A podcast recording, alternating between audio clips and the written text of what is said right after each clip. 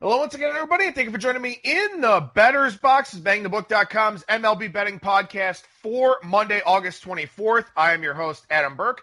As you know, this and every edition of the Bettor's Box presented by our friends over at DSI Sportsbook. BTB and the number 200 is that promo code 100% deposit match bonus for the sportsbook, 100% deposit match bonus for the live casino at BetDSI. It's only a game until you bet it.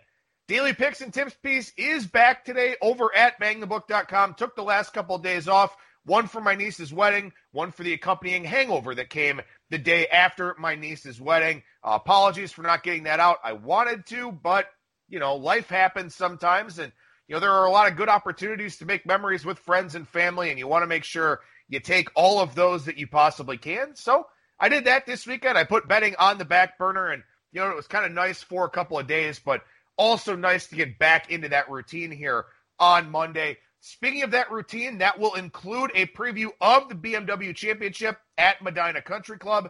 That'll come your way this afternoon over at bangthebook.com. Be working on some NHL playoff stuff as well. Keep an eye out this week for Charles Jay with some things for us on the NBA as well as some NFL season win totals. And I'll be doing stuff with UFC, with NASCAR. Mentioned the golf preview already.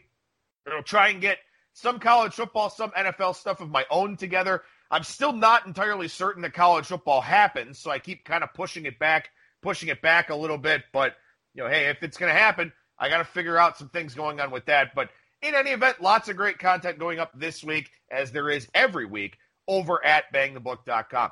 And if you are going to join the Circa Sports Million, the Circa Survivor, the Westgate Super Contest, any of the other betting contests that are out there in Nevada, out in Las Vegas. If you don't live in the state of Nevada, you will need a proxy to put in those picks for you. Maddie and Tony over at footballcontest.com do a phenomenal job for us. Always look forward to working with them. They're so easy to get along with. They're always approachable. You can get in touch with them if you need to. They're very understanding also of the deadlines with putting in picks and stuff like that. So Maddie and Tony over at footballcontest.com, at football contest on Twitter. They do an outstanding job for us. And if you get into those contests here this year, they will do an outstanding job for you as well.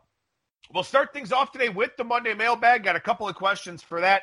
Then we'll take a look beyond the box score. Then we'll go down the lines, recap some line moves from the weekend, and take a look at four series here for the week ahead. So we start with the Monday mailbag. Couple of questions from our good buddy Rich Lamons here, longtime listener of the show, one time bangthebook.com contributor. First question from Rich here says, How many drinks, if any, and what songs get you out on the dance floor during a wedding? Well, it takes a lot of alcohol to get me to dance. Being a fat white guy, it's not something that's uh, you know currently uh, in my repertoire. That being said, outside of my own wedding, the last song I definitively remember dancing to uh, was Lean Back by Terror Squad. That was at my buddy Mike's wedding. I was in the wedding party for that one. Very interesting. That was uh, reception at the big house at Michigan Stadium. Even though he's a giant Ohio State fan, his wife a giant Michigan fan. I don't know how they make it work, but they've found a way to do so here for the last several years. And uh, great wedding, great time, really cool. We took pictures on the field. Uh, it was pretty awesome. In fact, there was an ESPN article uh, written about their wedding. Uh, I don't think I was quoted in it, but in any event, that was pretty cool wedding. But I do remember that one. Beyond that, I mean, yeah, you know, I'll, I'll dance with my wife to slower songs, stuff like that. But uh, not a dancing guy, just a drinking guy. And this weekend, by the way, uh, was scotch. Second question here from Rich. Do you know what the COVID testing protocols and schedules will be for the NFL? I imagine that will have some impact on line movement when that information becomes known. And I looked this up this morning trying to figure it all out. The one thing that I found is that they're doing daily testing of players, coaches, and certain staff members through September 5th. Now, the NFL regular season begins on September 10th. That's the Thursday night game.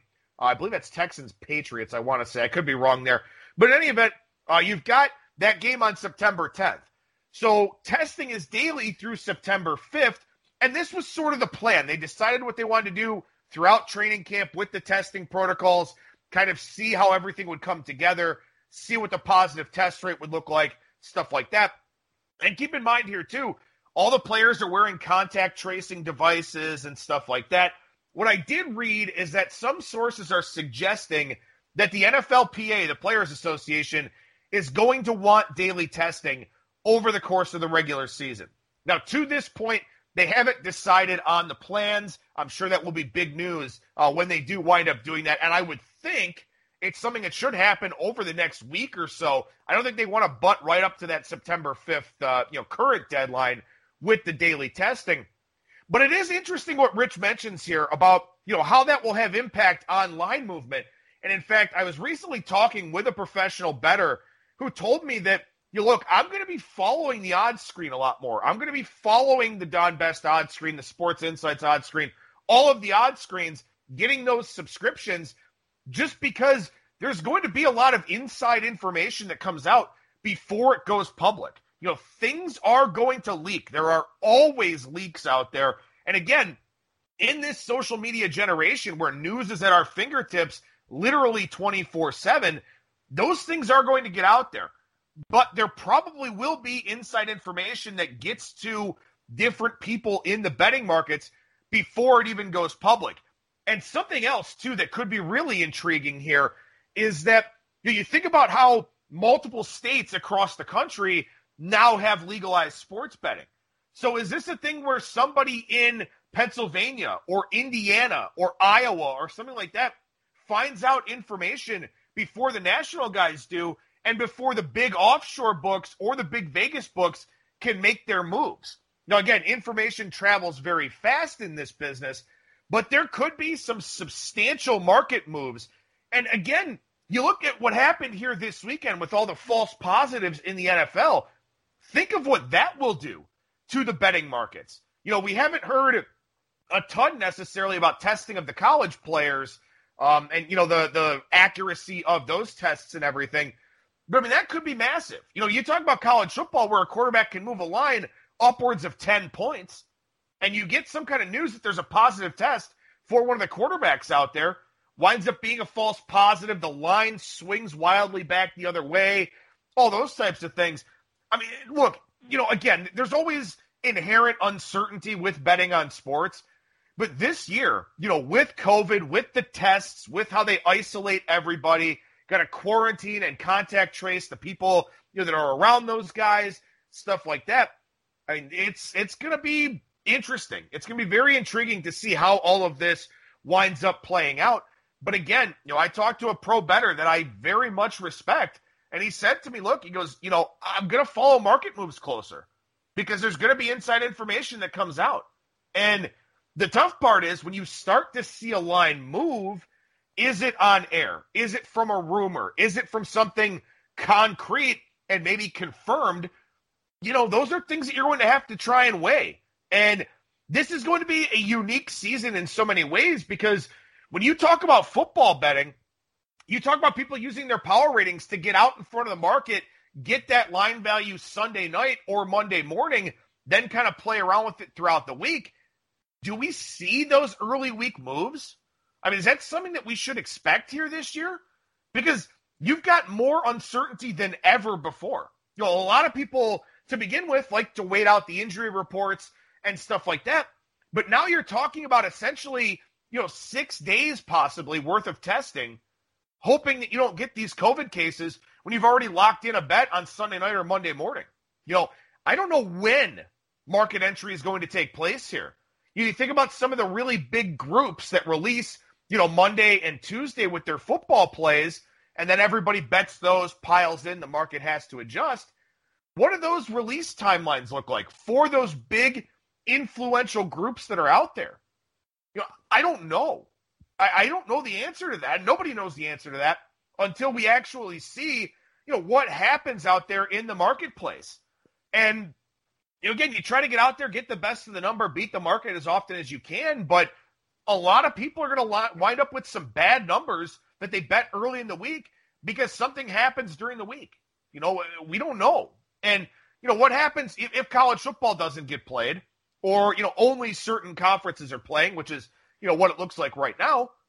The NFL, they're playing games on Saturdays, maybe. You know what? What does that do to the market. You talk about shorter rest, quicker turnarounds. How are teams going to travel this year? You know, a lot of teams saying that, you know, we're going to try and limit our exposure, limit our time out on the road. Some teams may fly in day of. Some teams may fly in the night before. You know, fly out right immediately after the game. You know, maybe that helps with having a Monday practice, something like that. You know, I don't know. Again, there's just a lot of uncertainty, a lot of moving parts here that we don't know the answers to. And, of course, the biggest thing that we don't know the answer to is COVID and what happens. And if there is, you know, that second wave or, you know, people saying it's going to be a bad flu season as well now, uh, you know, pneumonia being mistaken for COVID, you know, with people having the symptoms. I mean, obviously not, you know, from the testing process itself, but there's a lot going on here, I, I would say. And you know, again, I mean, when the NFL announces its COVID testing protocol, that probably will have some impact on the line movement for these games during the regular season. And like I said, market entry is going to be a big question mark here too. So, you know, I, I don't know. I, I don't know. And uncertainty is one of the scariest things, not just with life, but with betting in general.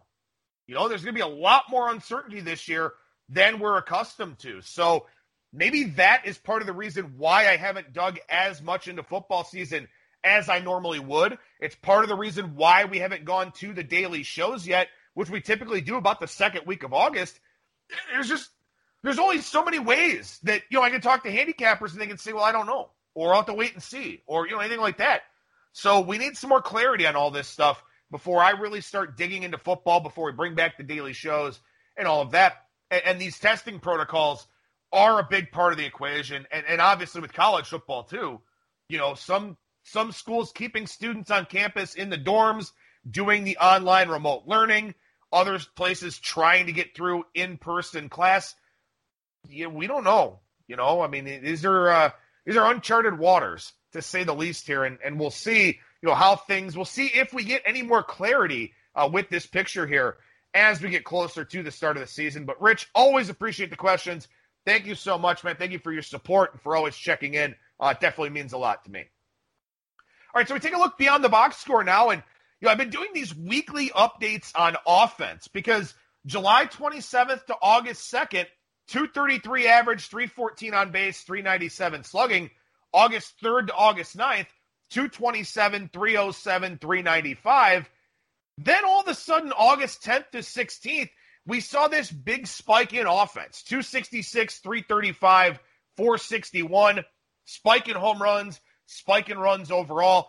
So I wanted to kind of see what this was. Was it some small sample size noise? Was it some variance? Has the baseball changed? You know, kind of trying to look at this thing on a weekly basis and see where things kind of end up. Well, for the week of August 17th to the 23rd, that's going Monday to Sunday, by the way, 246 average, 327 on base, 425 slugging percentage, 324 weighted on base average, Strikeout percentage at 23.1, walk rate 9.5%. That is an increase from the previous week, but everything else went down. Batting average down 20 points, OBP down 8 points, slugging percentage down 36 points. So it looks like August 10th to the 16th was just kind of an outlier, just one of those things. The offense that we saw last week, while still higher than the early part of the season, kind of more in line with what we would expect. You know, we got a lot of pitchers on the injured list. Hitters are now kind of into midseason form. Even the platoon guys are kind of figuring some things out here a little bit. But we did see that batting average drop. And that does make sense because, again, we've talked about a lack of contact authority this year. We've talked about, you know, an increase in shifts, an increase in outfield shifts as well. Defense much better this year than it has really been any other previous year uh, fewer fastballs. That's going to lead to less offense. So all of this makes sense. And, and I think the fact that we kind of fell almost right in between August 3rd through the 9th, which was the worst week of the year, and August 10th through the 16th, the best week of the year, it kind of makes sense to me that, you know, we fell in between those two weeks where we did see some pretty significant drop offs like we would expect in slugging percentage, but didn't see on base percentage drop a ton because again, we saw that walk rate increase here for this season. And look, starting pitchers have the highest walk percentage since 2000. And of course, that was the tail end of the heart of the steroid era. So you had pitchers, you know, working a lot more carefully, trying to be finer on the corners, stuff like that. Relief pitchers issuing a ton of walks, 10.2% walk rate from relievers. I believe that's the second highest outside of 2019. But I think there's something to be said about hitters being more patient. You know, the baseball is different. It's not as lively as it was last season. And it's harder than ever before to get a hit because of all this defensive shifting, because of all these increases in off speed pitches and breaking balls, stuff like that. And also, too, there's just naturally going to be a higher walk rate with fewer fastballs because fastballs generally the easiest pitches to control. So, you know, we did see offense come back down to earth a little bit this past week. I would expect that this upcoming week looks about the same as last week. So I think we've kind of settled in a little bit here. Again, we'll see what that week to week fluctuation looks like.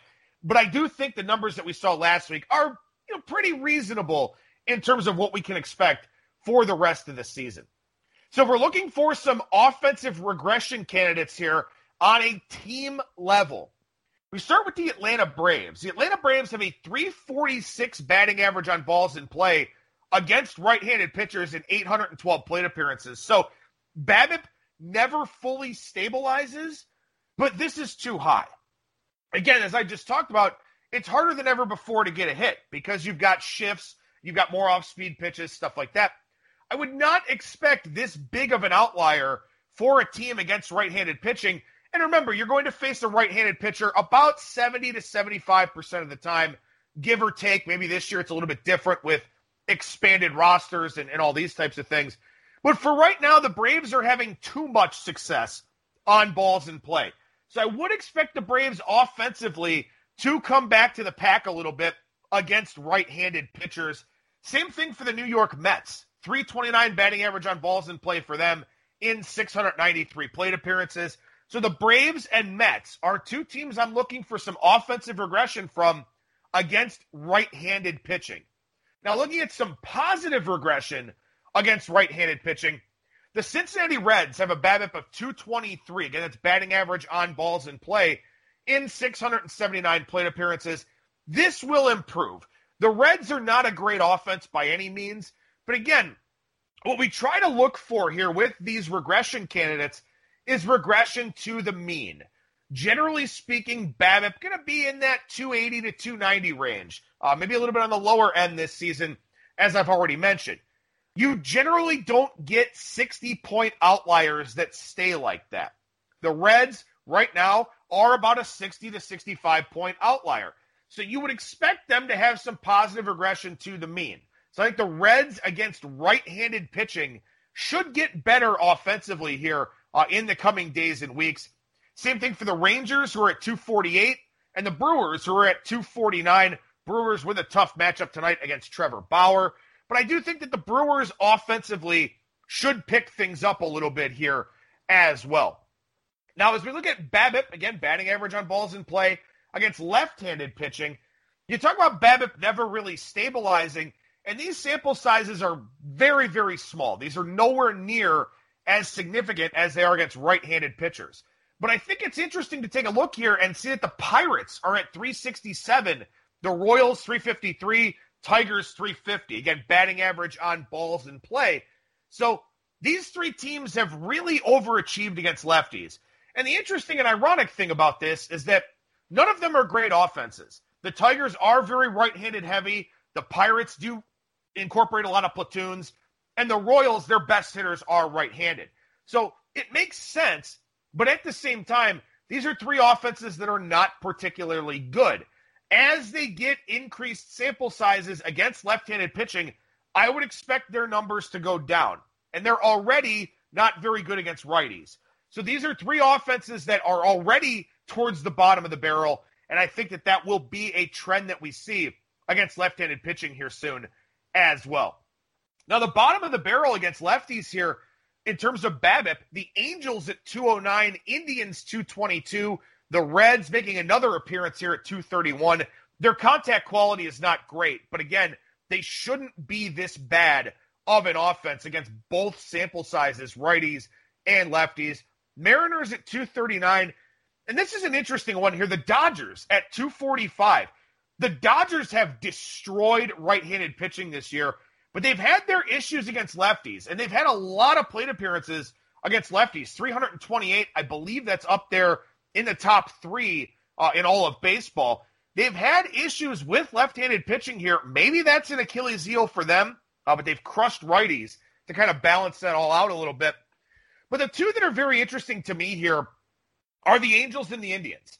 Can you think about the Angels? And Albert Pujols isn't the same player anymore, but they've got all these right-handed bats in Trout and Rendon. Rendon's actually been great against lefties, by the way. But Trout and Rendon and uh, Justin Upton and Pujols and some of these other guys that you would expect to have more success against lefties, and they just haven't. The Angels have not had great contact quality as a team here this season. It has definitely impacted them in a very negative way. They're tied with the Red Sox for the worst record in the American League. And a lot of it has to do with the fact that they're just not hitting, and they haven't been able to hit lefties either. Then the Indians, you know, the Indians here, I mean, there are so many issues with this team. They got a very high walk rate against righties, but their contact quality is atrocious. They have a low walk rate against lefties, but their contact quality is still atrocious. I don't know what's going on with this team. I don't know what's going on with this offense. Uh, the blueprint is very easy on them. You throw breaking balls and off speed pitches, and they can't hit them. But they're not hitting lefties. They're not hitting righties. They're not hitting anything right now. But the interesting thing is, they've been okay with runners in scoring position, and that's kind of obscured just how bad their offense has been, has given them the chance to win some close games with the great starting pitching that they've gotten. Uh, so they've gotten hits at the right times. They're just not really getting enough of them overall. Speaking of performance with runners in scoring position, got some outliers here for you in the BABIP department with that as well. The Red Sox lead baseball in BABIP with runners in scoring position at 369. They still have a lot of good offensive pieces. The pitching staff is terrible, as we know, uh, but they still have a lot of good offensive pieces. So that offense can still be dangerous from time to time. The Nationals at 353, the Diamondbacks at 342. And this one's really interesting too because on the whole, Arizona has not been good offensively.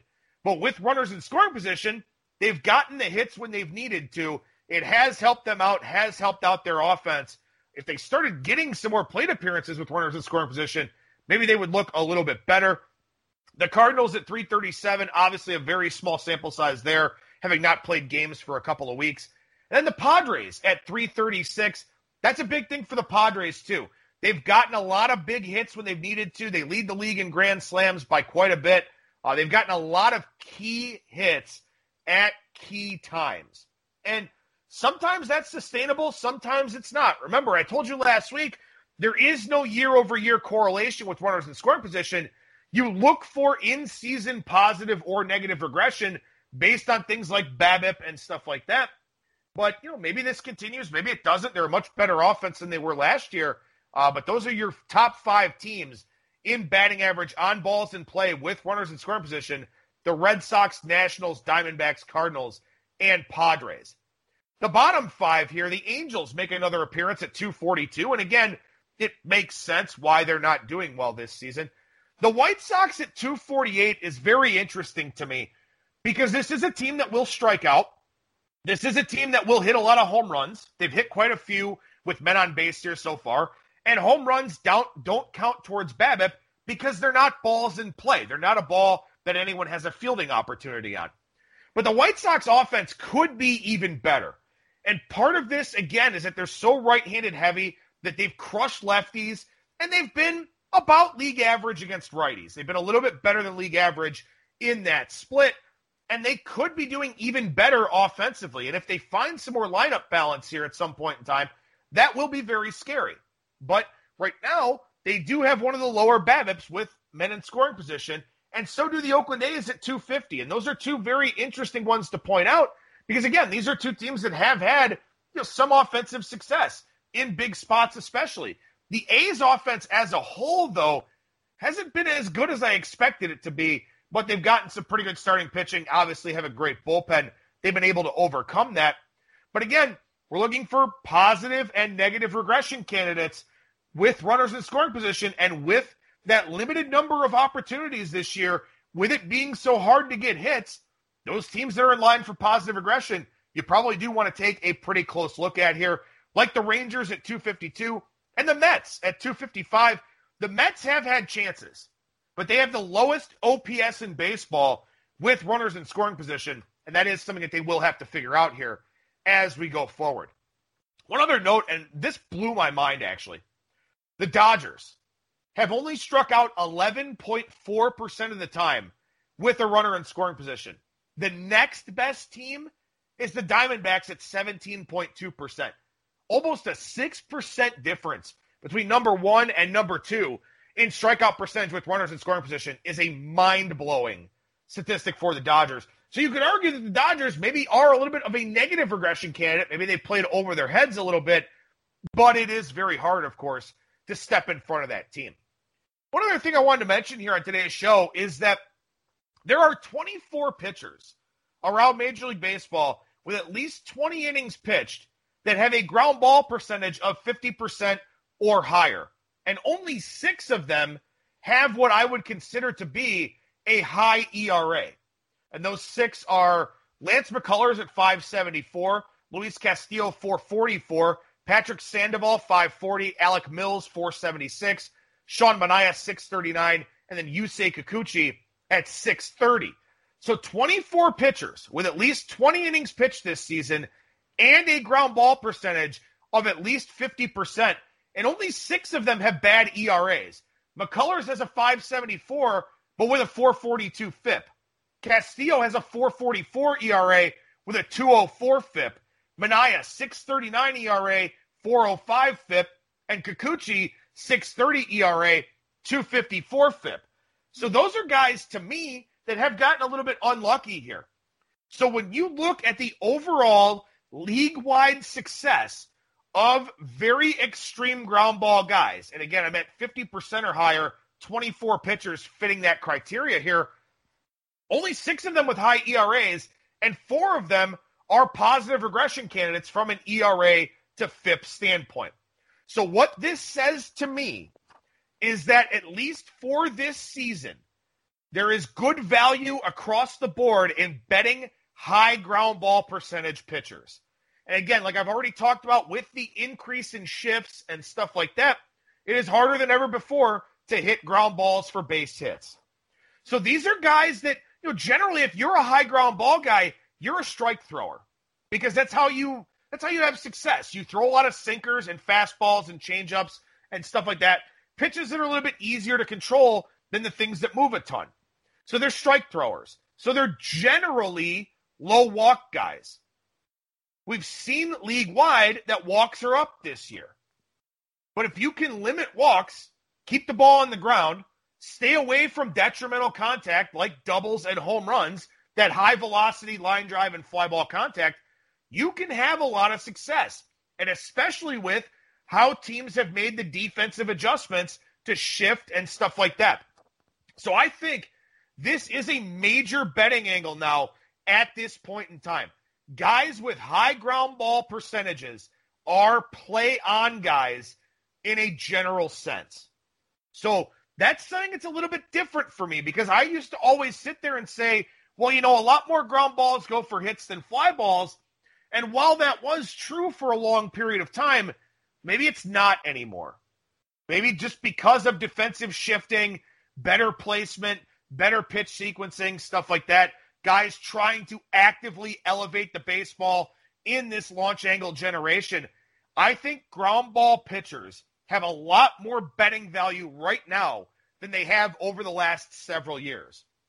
So that is a change that I've made in my handicapping here and something that I think you may want to consider as well. So we take a look down the lines here and you know, the one thing I kind of noticed, and again, I mean, I, I, stepped completely away from betting for the weekend. I didn't even have a play on anything, didn't really look at anything too much. But what I noticed as I went back through the odds screen looking for some line moves to talk about here is that Friday was pretty quiet. Saturday, we had a few line moves. Wade Miley got faded, as he always does. Dustin May took money, as he has regularly. Randy Dobnak got bet against a little bit for the Twins. Maybe people just thought that price was a little bit too high. Pretty quiet Sunday. A couple of fades of the Mariners over the weekend with people betting on the Rangers. I don't know if that's a buy of the Rangers or a sell of the Mariners, but on the whole, it was a pretty quiet weekend. And I wonder if this is just how it's going to be because you've got the NBA playoffs going on. There's been a lot of betting opportunity with those, a lot of interest as well. The golf market has gotten increasingly sharper. People are getting ready for the NFL. I just, I kind of wonder here, looking at the markets and looking at the moves, if bettors have just decided to move on to other things. You know, this is kind of a gimmicky season in a lot of ways. I think there's a gimmicky nature to this season. All these pitchers are injured. It's hard to have model projections for these fill in guys. You've got the openers and the piggybacks, and you're trying to play some guesswork as to who will follow the starter, stuff like that. I just sort of wonder if maybe some of the really influential crop of bettors out there has just kind of thrown their hands up. You know, the Jerry Seinfeld gift, where he just kind of throws his hands up and walks away. I kind of wonder if maybe that's a thing here this year. If if people have kind of looked at this baseball season and said, you know what, I'm just not going to do this. I just sort of wonder if that's a thing and, and why we haven't seen so many line moves out there. Because again, you know, when you've got uncertainty, when you've got a high variance environment, it generally creates betting opportunity. And when there are betting opportunities, you see a lot of line movements, and we're not seeing those. And the odds makers and the bookmakers and the risk managers are all really, really good at their jobs. And I know that they've kind of found their sweet spot now with the baseball season as well. Seems like they're pricing things pretty accurately, but they're not going to be accurate all the time. You know, and we didn't see a lot of line moves of great significance over the weekend. And, and it just makes me wonder if maybe there aren't a lot of sharp, influential, respected bettors diving into the baseball market right now. And it's just a lot of public action, a lot of, you know, not completely respected action. And, and the risk managers are kind of comfortable with their positions and where they are. That's just sort of my read on the situation. Maybe it's just a slow weekend for it, something like that. But, you know, we've got a holiday weekend coming up here with the Labor Day weekend. We've got the NFL coming. I just wonder if this is the new normal in Major League Baseball where we may get a game or two a day with some pretty significant line action but just not a whole lot otherwise. And we've been seeing it lately too on the big favorites and the ace pitchers like Dustin May on Saturday, like Blake Snell here today, uh, like you know some of the Indians guy like a Bieber stuff like that. Those guys are taking money. Maybe that's just it. You know, maybe people are just kind of playing favorites that they feel like they can trust and trying to scalp some money lines here and there. But again, I just you don't see the, the same level of baseball betting odds movement that you see in a traditional season. I just wonder if that's going to continue to be the case here as we move forward. Marlins money, we saw some of that uh, come in here today. That's Pablo Lopez against Austin Voth and the Nationals. The markets really do like Pablo Lopez. The sabermetric community really likes Pablo Lopez. I, they have a little bit of influence on the market as well. Uh, maybe more influence now if some of those sharp respected bettors aren't necessarily coming in. But I did play Miami first five in that one. One other line move I thought was interesting that I didn't really understand is the line on the Cardinals. That line going up, that's Jack Flaherty on the hill for the Cardinals. Flaherty only threw 41 pitches uh, in his last outing. Said today that he doesn't want to know what his pitch count is. He just wants to go out there and pitch until they tell him he's not going to anymore. But he's not going to work that deep into the game, I don't think. And the Cardinals are like minus 170, minus 175 with what's probably going to be a bullpen game. And their bullpen's been iffy you know, they haven't been working a ton. They have been over the last week or so now that they're back playing again. But their bullpen's been pretty iffy. Some signs of regression there. Brad Keller's been really good. I know he hasn't allowed a run yet, so I understand why people are betting against him. But I took the Royals. You know, I, I went against the grain of that line movement a little bit. Um, and, you know, again, just maybe a little bit of a calculated gamble on that one, but did take that big Royals underdog money line price there. But again, not a ton of line movement here on Monday. We'll see if that winds up being the case once these games go off tonight. All right, so for the week ahead, four series to key in on here, and we start with the Twins and Indians. Got to play tonight on Kenta Maeda and the Twins as well. Maeda and Aaron Civale tonight. Rich Hill, Shane Bieber tomorrow. Jose Berrios, and scheduled to be Adam Plutko on Wednesday. I don't think Adam Plutko gets that start.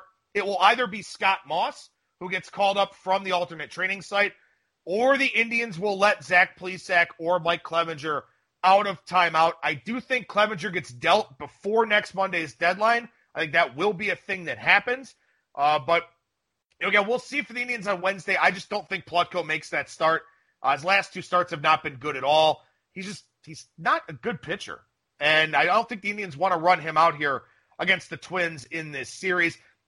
It's an important series for both teams because you, want some of these measuring sticks. I mean, look at the Twins and the Indians here. I mean, the Indians played you know, the Tigers, and of course they just lost the series, but you know they play the Tigers and the Pirates, and you know, the Indians and Twins have pretty poor strength of schedules left to go. But you want to see how you stack up against the better teams, and these are two of the better teams in the American League. And when you look at this division here, according to the playoff odds over at Fangraphs, the Twins 99.5, Indians 97.4, White Sox 96.6. There's a benefit to winning the division with what's going on here with these expanded playoffs. So these are important games. These head to head meetings between these three teams are very important games here. That's what this will be. Maybe a playoff like feel a little bit for the Twins and Indians over these next three days. The Phillies and the Nationals. Jake Arrieta, Eric Fedde. This one's coming up tomorrow. Aaron Nola, Patrick Corbin Wednesday. Spencer Howard, Max Scherzer on Thursday. This is a big series for both of these teams, I think. The Phillies have had the offense all year long. They don't have a great rotation, and they have one of the worst bullpens anybody's ever seen. The Nationals, they have an okay offense. They've done well with runners in scoring position, as we talked about earlier, but they've had some issues too. The bullpen's had some issues. The offense has been very inconsistent. This is an important series for both of these teams.